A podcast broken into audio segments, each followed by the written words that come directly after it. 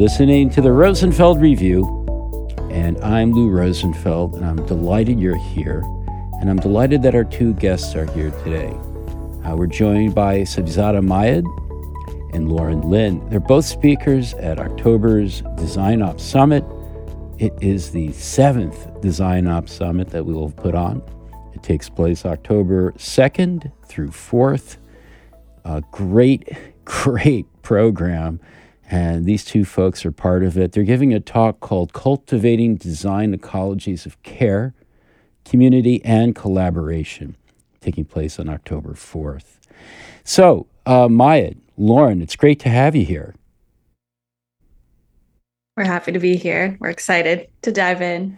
Yeah, I mean, it, it's a wonderful topic. Uh, I mean, I, it, my understanding is that you're diving in to the intersection of care centeredness and design operations. And like intersections get me really excited. So, um, you know, like uh, I remember hearing Rachel Dietkus talk a year or two ago, uh, who's, you know, obviously one of the people who's brought a lot of thinking about trauma informed design to, to our field, coming from a social work background. Uh, and, you know, the, the beauty of our field is that it just keeps kind of throwing up new intersections, new things that you didn't necessarily knew had to do with user experience design. So let's talk about your backgrounds first of all. Um, uh, Lauren, what's your background? How did you come into this field? And uh, and then Mayed, we'll have you do the same. Sure. Um, yeah, my design journey starts when I was third grade. Um, I somehow had the idea that I wanted to become a designer, but not just any kind of designer, an everything designer, which doesn't exist.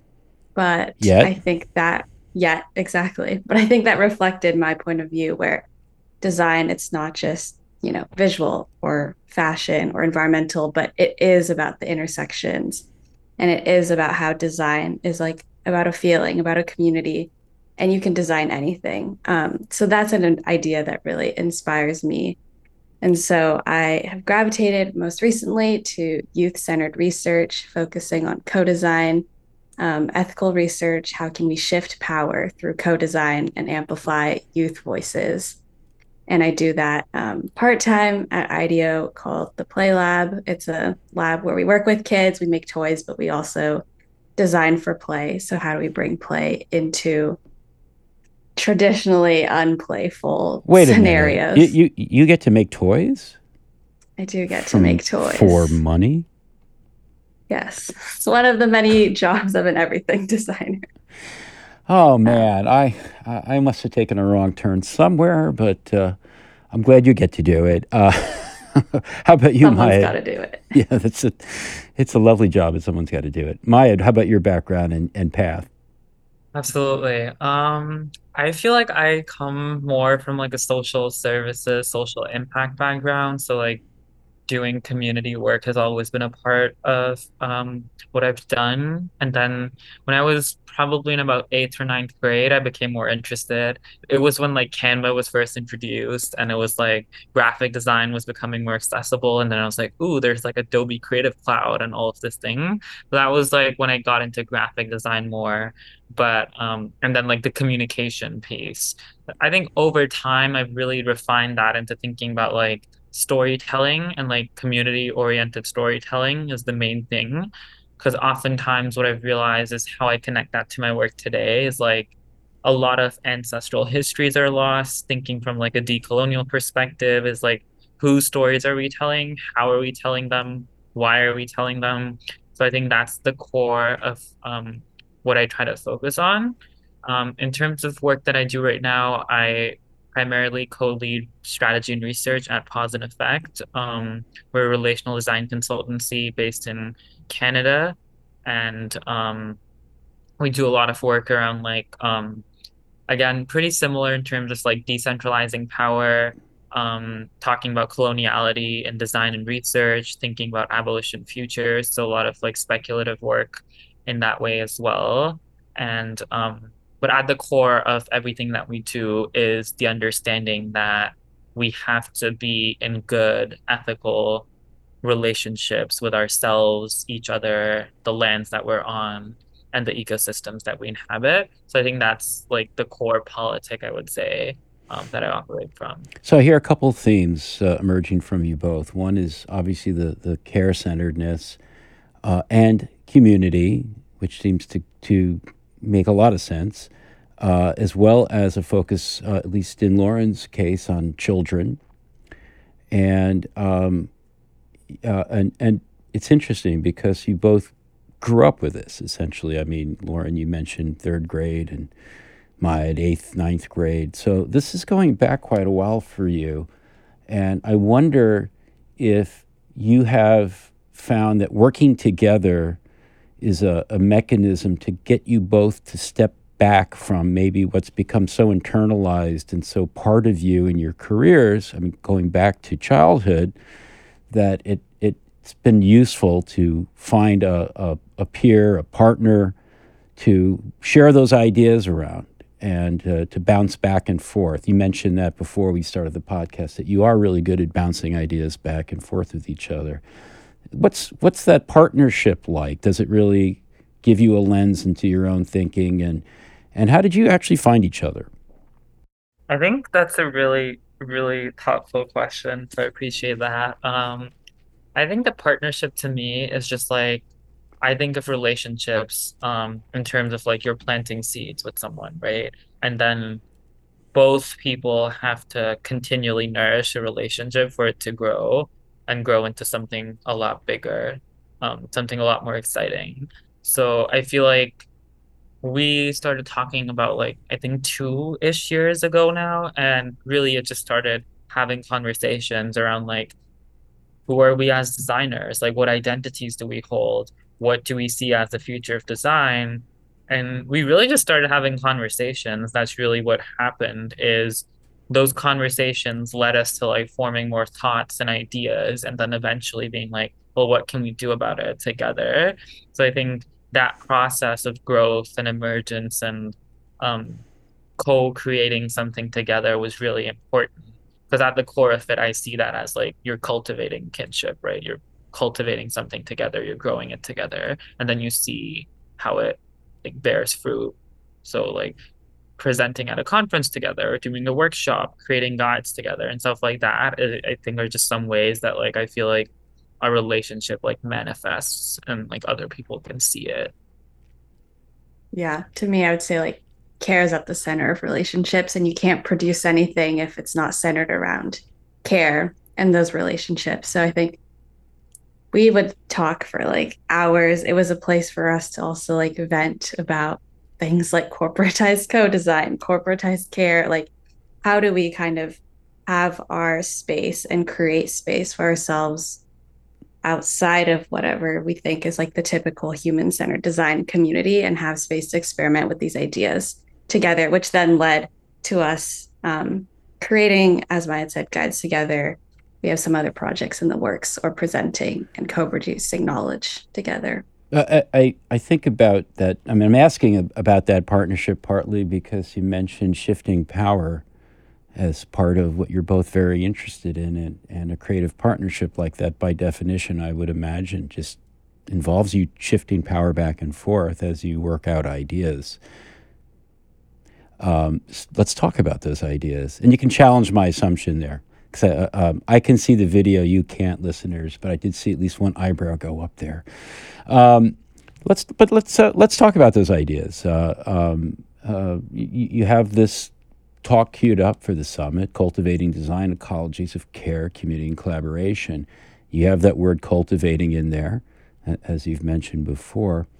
Uh, it's in uh, the context of design ec- ecologies, and that's something design operations people are very aware of and tuned with, hopefully, uh, and, and thinking about quite a bit.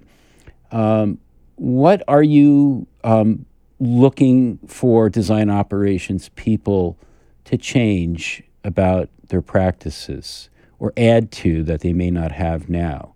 Or do you feel like you're already finding design operations people are, are, are thinking in these terms of care centrism? I think the main thing that I feel like um hinders any like true collaboration is power and power dynamics, um, power structures, hierarchies. So I feel like the way that we're sort of presenting this is we truly need to decentralize power in order to actually understand what an ecology could look and feel like. And hence, even using the term ecology is very intentional in that way and like cultivating it because it's also something we want to recognize that isn't like a perfect all or nothing process. It's like something that you're constantly working towards because hmm power structures play and intersect all the time when we're like engaging with each other, right? Sometimes it's based on social identities, sometimes it's based on like institutional like positions and stuff like that. So I think there's a lot of complexity and dimensions there that we really critically have to think about because it is an emerging process of how power keeps on showing up in our practices. And trying to decentralize it also has to be an ongoing and emergent process, um, which I think is critical to think of as we're thinking about like what does true collaboration look like, where everyone's able to contribute to like decision making, contribute to ideation, experimentation. Because oftentimes what we've also seen um, from our work is just like when people talk about co-design, it's like, yes, come help me design this, but like I am the designer who will then decide what I do with this, or like who will make hmm all the decisions. So even co-design sometimes fails to actually disrupt and decentralize the power structures that we're naming. So is the design ops leader's role uh, really to not necessarily say, all right, we're going to have co-design because that shifts power.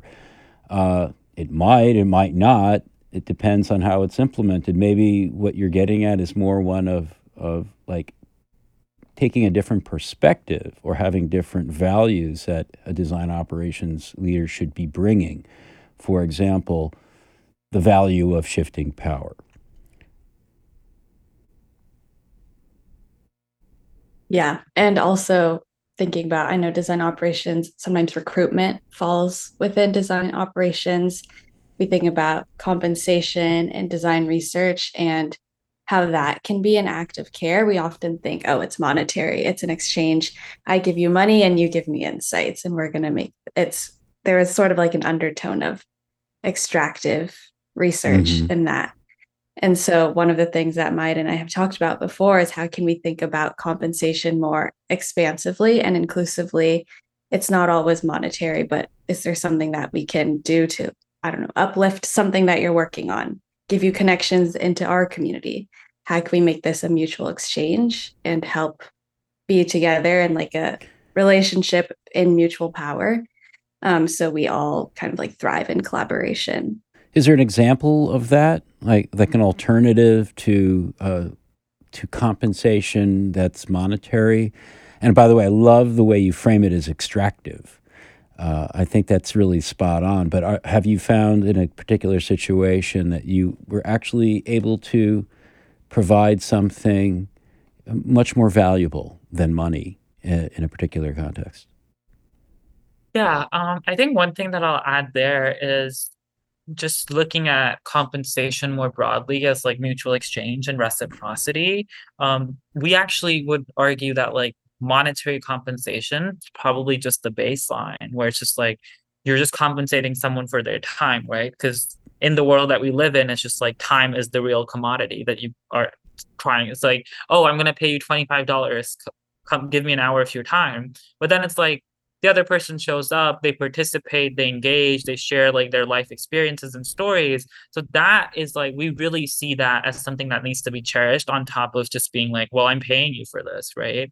Um, so strategies that I've seen work are just like a um, even some a lot of people appreciate just having further opportunities sometimes because what I've seen is um, sometimes especially researchers operate from this lens of like these people just want money. They just they're just here because they want money. And oftentimes that's not actually true because sometimes people really deeply care about the project too. So they feel like they want to be involved in like what are the outcomes? Like how's this work going to impact our communities and stuff like that? So sometimes even that can be like something that's really appreciated where it's like outreach and networking and communication, right? Like here's how we use your research. And like being very upfront with them, like how this is going to play back into the community. So I think even something like that could be really is really impactful and that's something that we've tried out and tested in different projects that we've been a part of as well. So when you've done that on some of those projects, at what point are you trying to get a sense of or establish what are the, the additional or alternative means of engagement with people you're working with, whether it's you know trying to co-design with or, or trying to learn insights from, besides their time? What kinds of things do you look for and when in the process? Yeah, we've discussed this a little bit. I think one you know, often we're like creating a research plan and, you know, monetary, it's like the default. But what if co-design started at the planning process and people who are bring who are being brought in, we get to have a discussion about what does compensation look like and mean to you. And so we're like co-creating this research plan together. So I think that it starts in the beginning and it starts just by like asking not only what like what does the design team need, but like what do what do you need? Yeah. One thing I'll add is um even asking like what type of involvement do you want? Because i recognize sometimes people are just like actually i'm struggling financially right now. I just want this money and i want to be done within an hour. They might not be interested in your research. And i think we should we shouldn't treat them like differently because mm-hmm. of that. But um I can share this. This was actually an interesting moment. So like I participated. So every now and then, like I like to participate myself in research studies because that keeps me honest as a researcher and a designer, whereas like actually just being a participant. So I was part of a study like last like May or something. And I did a one-on-one interview. Their lead researcher, she interviewed me. And then after that, like she sent me an email being like, I really appreciate our conversation um, would love to chat again sometime. And then I started working with them. So it was actually interesting because from that chat and that conversation, I was sort of helping them. Like I became a part of the research team in their next project. So it was just a very clear example of she was interested in building a relationship, even though like she could have just been like, I've interviewed you, I've compensated you, end of story. But she saw something there that she like grabbed onto immediately and she was like, let's talk more. Um, and I still like I just finished another project with them, so I've worked with them on three projects now. You know, um, uh, obviously, there's the, the the sort of value of the engagement to people you're trying to learn from, and and and that's really exciting. But it's also exciting to think about for you as researchers the, the value you're getting back. I mean, it's just a, it's probably like an order of magnitude more valuable an experience for you to do research in that way. Uh, I'm getting excited just thinking about it. But of course, I got to take a break right now. we will be right back. Everyone, you're listening to the Rosenfeld Review. Right back. Hey, it's Lou, and I am here to tell you that we have another conference coming up. And this one is the biggest one that we do all year. It's the Design Ops Summit. It's taking place virtually October 2nd through 6th, 2023. You're going to want to be part of it. Even if you're not a design ops practitioner, you might be without realizing it. Certainly, if you're a design manager, design program manager, design leader, or someone who works with things like research repositories, design systems, I think you probably are doing something related to design operations and uh, we have just launched the program. You're going to want to check it out. It is Enfuego. Hope to see you October 2nd through 6th at the Design Ops Summit.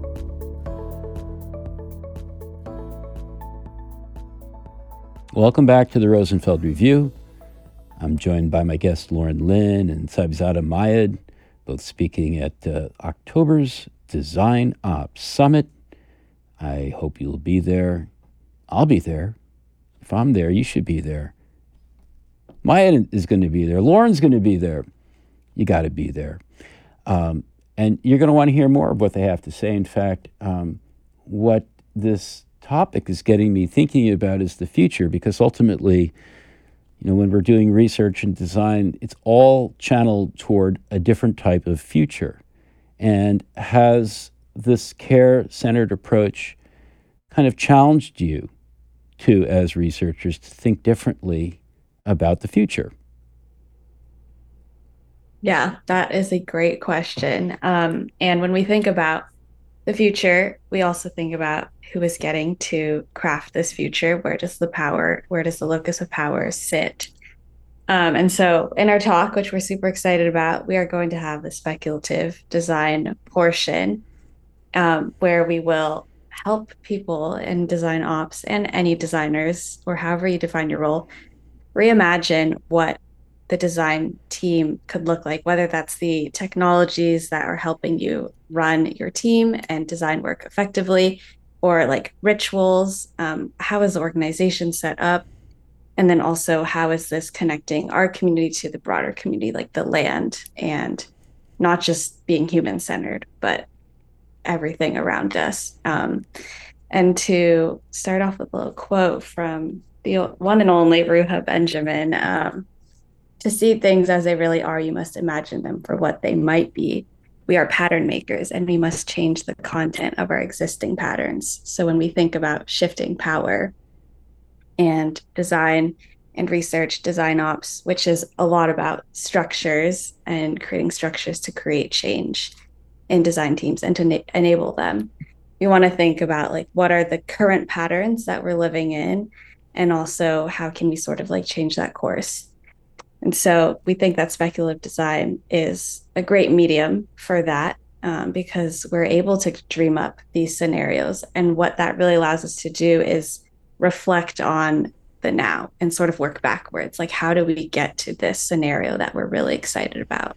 I love that. Whenever I hear that expression, uh, speculative design, my ears just go up. And uh, yeah, a lot of people I know, I think, are going to be really excited to hear that you're going to be addressing that in your presentation. Or actually, is is it something you're addressing, or uh, are you going to be taking it a little further during the presentation? We will address, and there'll be a little bit of immersive audience participation. We want, we really like to center reflection um, in any of our experiences, and so we're hoping it will be like a communal sort of reflection collective reflecting on you and then your team and the community that you sit in. Oh fantastic. Uh Maya, anything to add to that? Yeah um i think the only thing that i'll expand on is i feel like i really loved what you said about pattern makers lauren. I feel like um that almost made me think of like how we practice the futures like in the present moment. So like reorienting the patterns the existing patterns. And it's just like to me it all ties back to relationships right? And like that's idea of reflection where it's like how are we um, practicing embodiment reflecting how we feel and then transforming the relationships around us and using that as a way to project onto the futures that we're trying to imagine and like speculate about um, so i just thought that was such a powerful connection in terms of like thinking of the power of like speculative design as a tool and a framework to um, sort of really critically think about where we're at right now and where we're trying to be and how that like state of being is actually what we need to practice right now. Uh, I love that too. Thank you, Maya. And, and I mean, the, the concept of pattern uh, finding is a, it, it's better. I mean, it's a social practice, just like design is a social practice in general. And uh, that, that establishment of patterns is more successful when it is built on more and more varied relationships. You know, if your your design team is looking for patterns and they're all the same kind of person and they're they're not co-designing, they're not involved, and it's just a monoculture. Patterns ain't going to be very good. So I, am you know, I've already learned something from you guys. Thank you. Um, we're going to need to wrap things up in just a minute. Uh, so, in uh, in Rosenfeld Review tra- uh, podcast pr- tradition, uh, I'd like to know what gifts you brought for our listeners. So, I recently got the chance to collaborate with a bunch of really cool artists, designers, um, just poets. Um, with the Slow Factory Foundation. So we sort of created this textbook called Planet Justice. And it's just like such a beautiful collection of like poetry, visions for the future, spells, and um, would highly recommend people to check that out. It's called Planet Justice by the Slow Factory. Awesome. We'll make sure the uh, show notes have the link. What about you, Lauren? Yes, the next gift um, is one that Maya and I have co created, and it is called the Body Mind Check for Radical Research.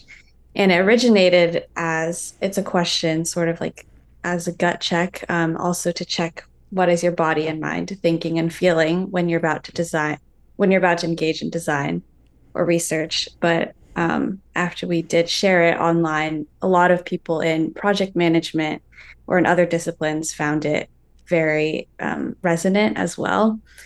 And so this these are like questions. It's supposed to be a tool um, for self reflection, reflection of how am I engaging in this work? Um, what is my role as a designer? What is my identity? Um, also, like investigating where does the power sit in this project, and is it something that I want to engage with?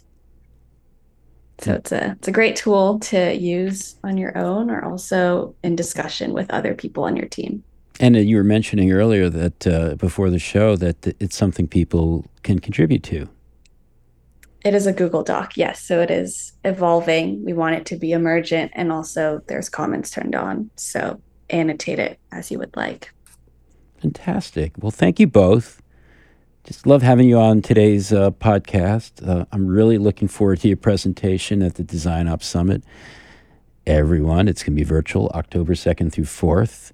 Uh, and uh, Maya and Lauren are speaking on the 4th. Uh, I hope you'll be there. And I know the two of you will be there. Thanks again, Lauren Lin, Sahibzada Mayed. Great to talk with you today. Thank you. Thank you for having us. Our pleasure.